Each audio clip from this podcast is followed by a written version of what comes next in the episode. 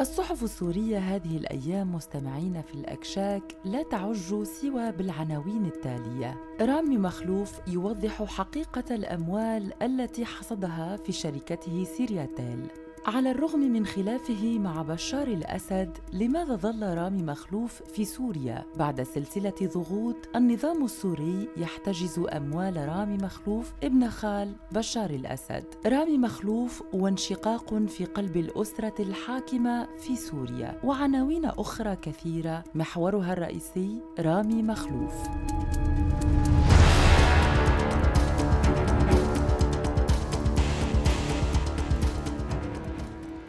أهلا بكم. في حلقة اليوم من بودكاست في عشرين دقيقة سنقترح عليكم موضوعا يشغل الاقتصاد السوري ورجالات الاقتصاد السوري وكذلك الطبقة السياسية. موضوعا على قدر كبير من الأهمية ويتسم بنسق سريع جدا في تواتر أحداثه ومعطياته. نتناول وإياكم اليوم بالتحليل قضية رامي مخلوف وكيف تم حرمانه من السوق الحرة وكذلك تبعات هذه العلاقة السامة بين رامي مخلوف والاقتصاد السوري. رامي مخلوف محسوب على العائلة الحاكمة في سوريا بما أنه ابن خال بشار الأسد ولذلك يتسم الموضوع بحساسية كبيرة حتى في تعامل النظام السوري مع هذه الشخصية الاقتصادية والسياسية الجدلية.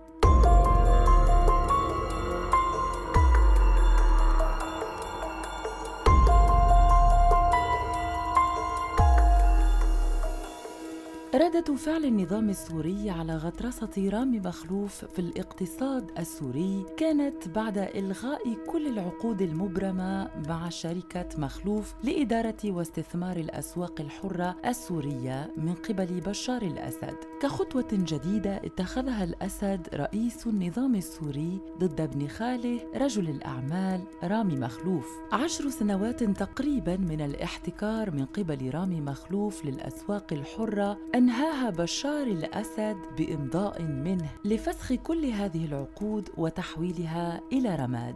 في الخامس والعشرين من شهر يونيو الفارط أصدرت وزارة اقتصاد النظام السوري قرارها بفسخ كافة عقودها المبرمة مع مخلوف وذلك لاستثمار المناطق الحرة بعد ثبوت تورطه بتهريب بضائع وباختلاس أموال. بنود قرار النظام السوري تنص على الآتي أولاً فسخ العقود مع مع شركة مخلوف كما قلنا للاستثمار في الأسواق الحرة بشكل كامل وذلك في جديدة يابوس وهي معبر حدودي مع لبنان وكذلك في مركز نصيب الحدودي مع الأردن. كما اشتمل قرار النظام السوري على فسخ كل العقود الاستثمارية للسوق الحرة في مرفأ اللاذقية ومرفأ محافظة طرطوس ومطار دمشق ومطار حلب ومطار الباسل في اللاذقية. حتى مؤسسة الجمارك التابعة للنظام فقد أوقفت تعاقدها مع رامي مخلوف على أن تقوم جهات النظام السورية باستلام كل المباني والمستودعات التي كان يستخدمها رامي مخلوف في استثمار الأسواق الحرة وذلك بعد تسديد ما تخلد بذمة شركات مخلوف من مستحقات مالية خلال مدة لا تفوق الخمس عشرة يوم من تاريخ إبلاغه بفسخ هذه العقود. أما إن لم يتم ذلك فإن النظام قد حذر مخلوف بأنه سيضع يده على ما في المباني والمستودعات من بضائع ونقلها إلى مستودعاته. وذلك كي يضمن النظام السوري قدرته على الحصول على المبالغ المطلوبة من مخلوف والتي يبدو أنه لم يكن موافق مطلقا على دفع أي منها.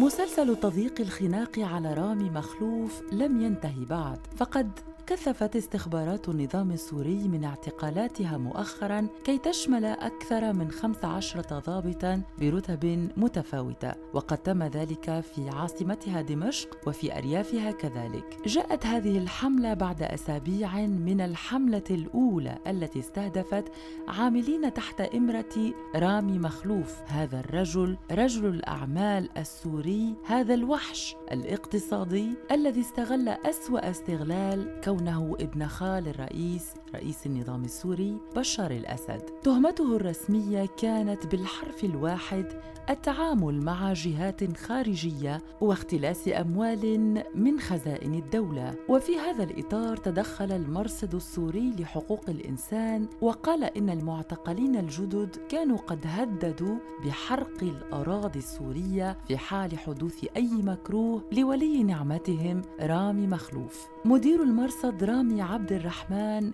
هو ضيفنا لحلقة اليوم وهو من سيقدم الشهائد لإثراء حلقتنا ولتقديم مزيد المعطيات عن قضية رامي مخلوف. طبعا يعني العلاقة آه، مثل ما ذكرنا بين رامي مخلوف وبشار الأسد كانت علاقة جيدة ويعتبر رامي مخلوف مشغل أموال الأسد أو بشار الأسد وشقيقه ماهر. وأموال الأسرة الحاكمة لأن رامي مخلوف لا يملك الأموال لنفسه حتى لو أن آه، والد رامي مخلوف خال بشار الأسد كان لديه قوة آه، في داخل النظام. ولكن من أن بدأت أسماء وخصوصا بعد وفاة آه، أنيسة مخلوف عمة رامي ووالدة بشار الأسد بدأت العين من قبل أسماء الأخرس على رامي مخلوف وتحجيمه والمحاولة تحجيمه فشلت في البداية لكن عندما كان هناك الطلب الروسي لتحجيم رامي مخلوف الأمر الذي أدى لتسارع تحجيمه وخصوصا بعد حل جمعية البستان التابعة لرامي مخلوف وهي جمعية عسكرية كانت تشارك قوات أو لديها جناح عسكري جمعية إنسانية من المفترض كانت تشارك قوات النظام في العمليات العسكرية سواء داخل المدن أو ضد تنظيم الدولة الإسلامية أو ضد المعارضين في المناطق السورية. آه، يعني آه، طلبت روسيا تحجيم رامي مخلوف وحل جمعية البستان فحلات بعد ذلك بدأت قضية آه، تقليم أظافر رامي مخلوف بال المشاريع الاقتصادية إلى أن وصل الأمر لطلب الأموال المتراكمة على المال رامي مخلوف للدولة. الخلاف بين رامي مخلوف وبشار الأسد وصل إلى ذروته ولا يمكن لبشار الأسد أن يتراجع عن تحجيم رامي مخلوف لأن الأمر يتعلق بشكل أساسي في روسيا. إذا كما سمعنا مستمعينا في هذه القراءة التي قدمها لنا السيد رامي عبد الرحمن وهو رئيس المرصد السوري لحقوق الإنسان فما يمكن أن نستنتجه هو هذه الشبهات التي تشوب الجمعية التي أنشأها رامي مخلوف وهي جمعية بساتين والتي كان طبعها في الأول إنسانيا لمساعدة عائلات الشهداء وأبنائهم وتحولت فيما بعد إلى جمعية تملك جناحا عسكريا. وهذا بالتحديد ما جعل مستمعينا الشبهات والشكوك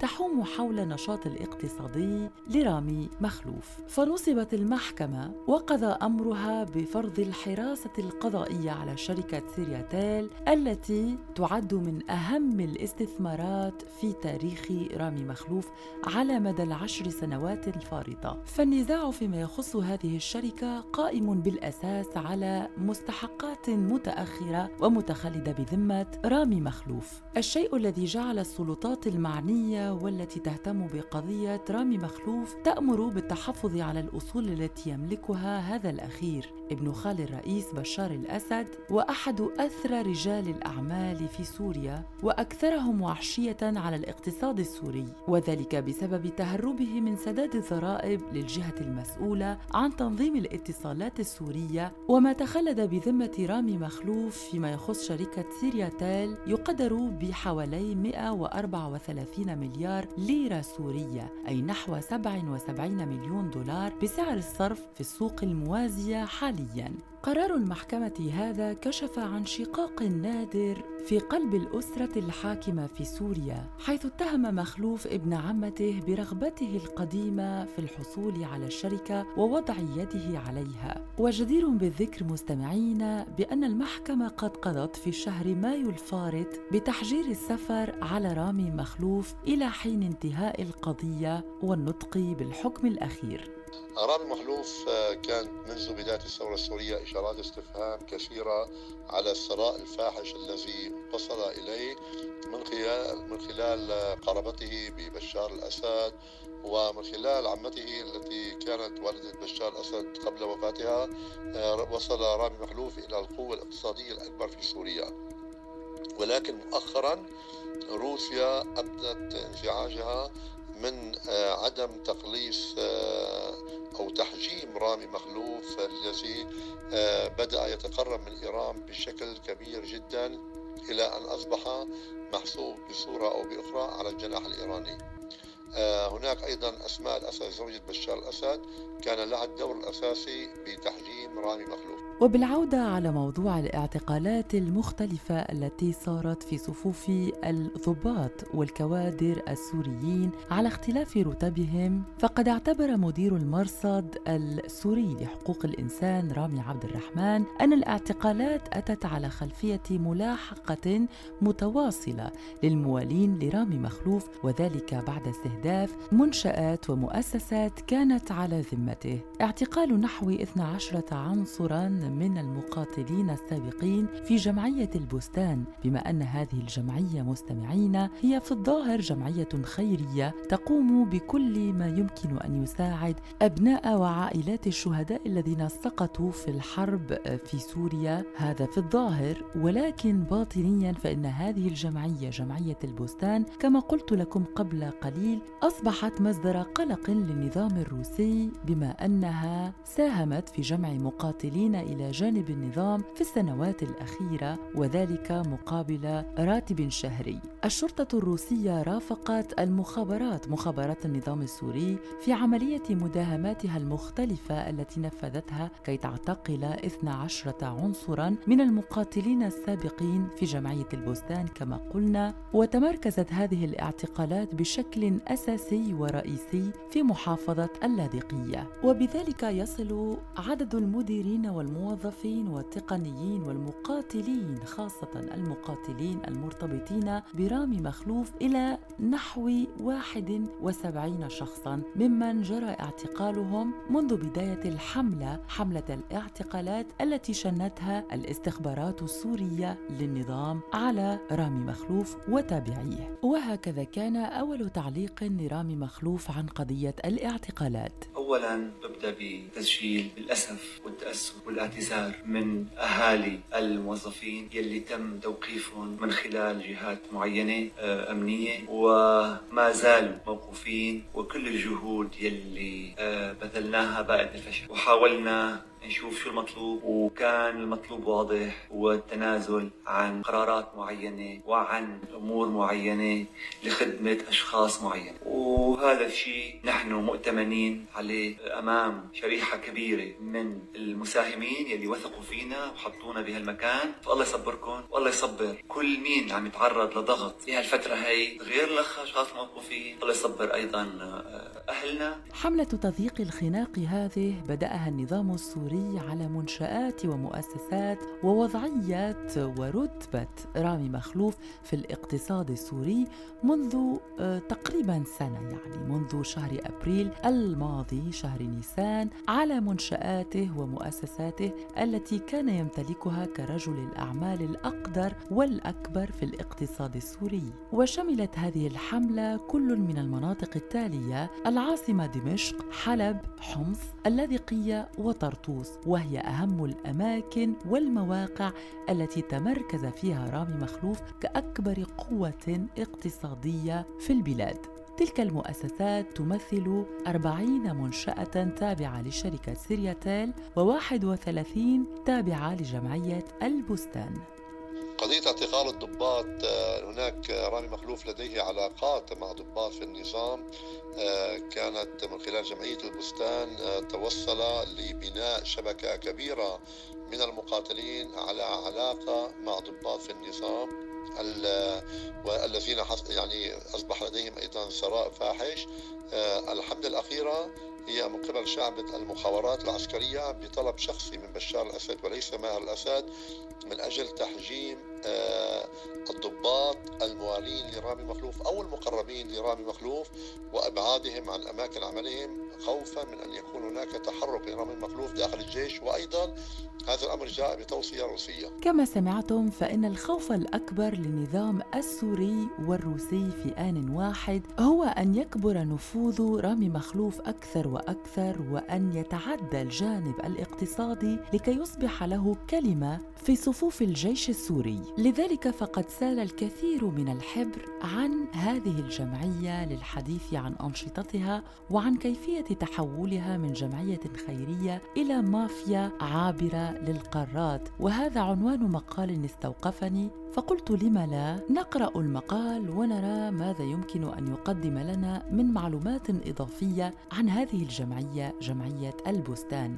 التي تأسست في اللاذقية بتاريخ العاشر من مايو لسنة 1999 وأسسها أكيد رامي مخلوف وعمل على إعطائها الطابع الخيري الذي ساهم في رفع مستوى هذه الجمعية الاجتماعي والثقافي والصحي وفي تمكين رامي مخلوف من جعل الجمعية تتبوأ مكانة مهمة جدا في المجتمع السوري خاصة في صفوف كل من يشغله حال أبناء شهداء حرب سوريا.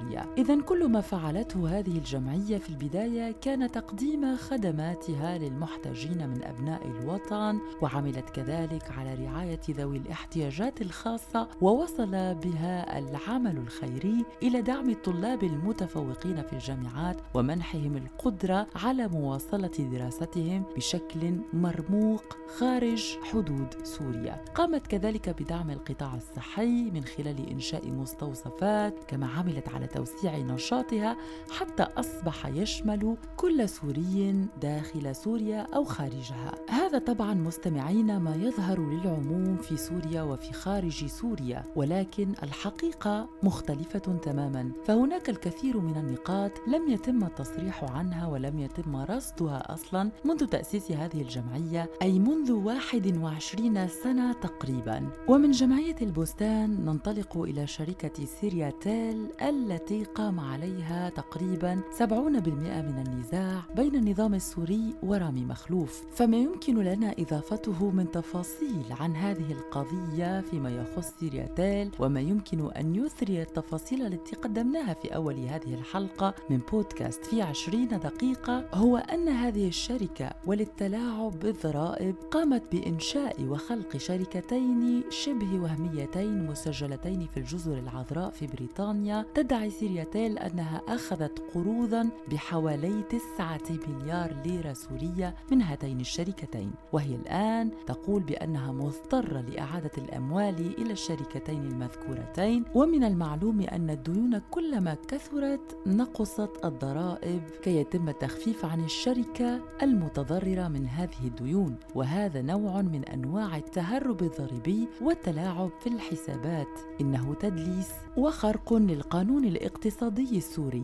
كما لا يوجد أي داع لشركة كسيرياتيل بحجمها وبصيتها وبالأموال الطائلة التي تحققها كإيرادات سنوية أن تستدين من شركة في جزر عذراء مبلغا يصل إلى ثمانية أو تسعة مليار ليرة سورية بعد عشرين عاما من العمل الدؤوب والناجح في ظل عملها دون حسيب أو رقيب. كل ما حدثتكم عنه لتوي مستمعينا في حلقتنا اليوم من بودكاست في عشرين دقيقة حول هذه الشركات الوهمية التي اختلقتها شركة سيرياتيل جاء ضمن بياناتها المالية لسنة 19 و2000 أي تقريبا قبل سنة أو أكثر بقليل من السنة. وفي التقرير المذكور قالت شركة سيرياتيل أنها قد أنهت التعاقد مع شركتي ITS Limited Offshore وشركة STS أوفشور كذلك بتاريخ الثالث والعشرين من كانون الأول للعام الماضي أي لسنة 18 و2000 وأعلنت توقيف تسجيل الأتعاب الإدارية للشركتين وذلك بعد أيام من إشارة الهيئة الناظمة للاتصالات والبريد إلى وجود خلل ضريبي واضح بالعقد مع هاتين الشركتين.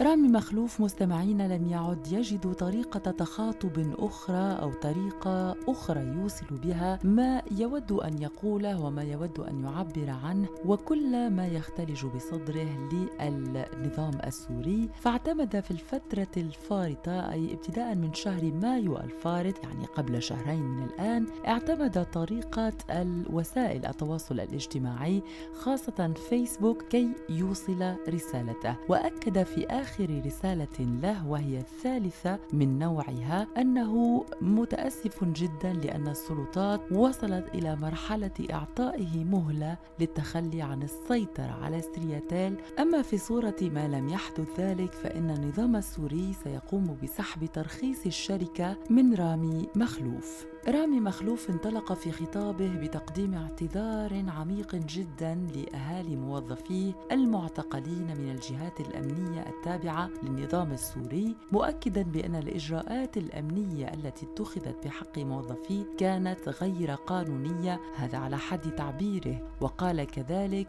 أنه عاجز عن الإفراج عن موظفيه وأكد أنها باءت جهوده بالفشل. رامي مخلوف ربط الإفراج الإفراج عن موظفيه وجعله يقترن بتقديم تنازلات معينة لخدمة أشخاص معينين. وما يمكن أن نفهمه طبعا من كلامه بأنه يقصد العناصر التي يتمثل في شخصها أو تتمثل في شخصها السلطة التنفيذية للنظام السوري. ملف رامي مخلوف مع النظام السوري ملف شائك جدا ولا يبشر بانفراج. حاولنا في حلقة اليوم من بودكاست في عشرين دقيقة أن نقدم لكم لمحة كي تفهموا أكثر ماذا يحصل في المرحلة الراهنة من الحياة الاقتصادية لرامي مخلوف داخل سوريا وما هو موقف النظام السوري من رامي مخلوف. كل الشكر لكم مستمعين على المتابعة والانتباه. نلتقي في حلقة قادمة من بودكاست في عشرين دقيقة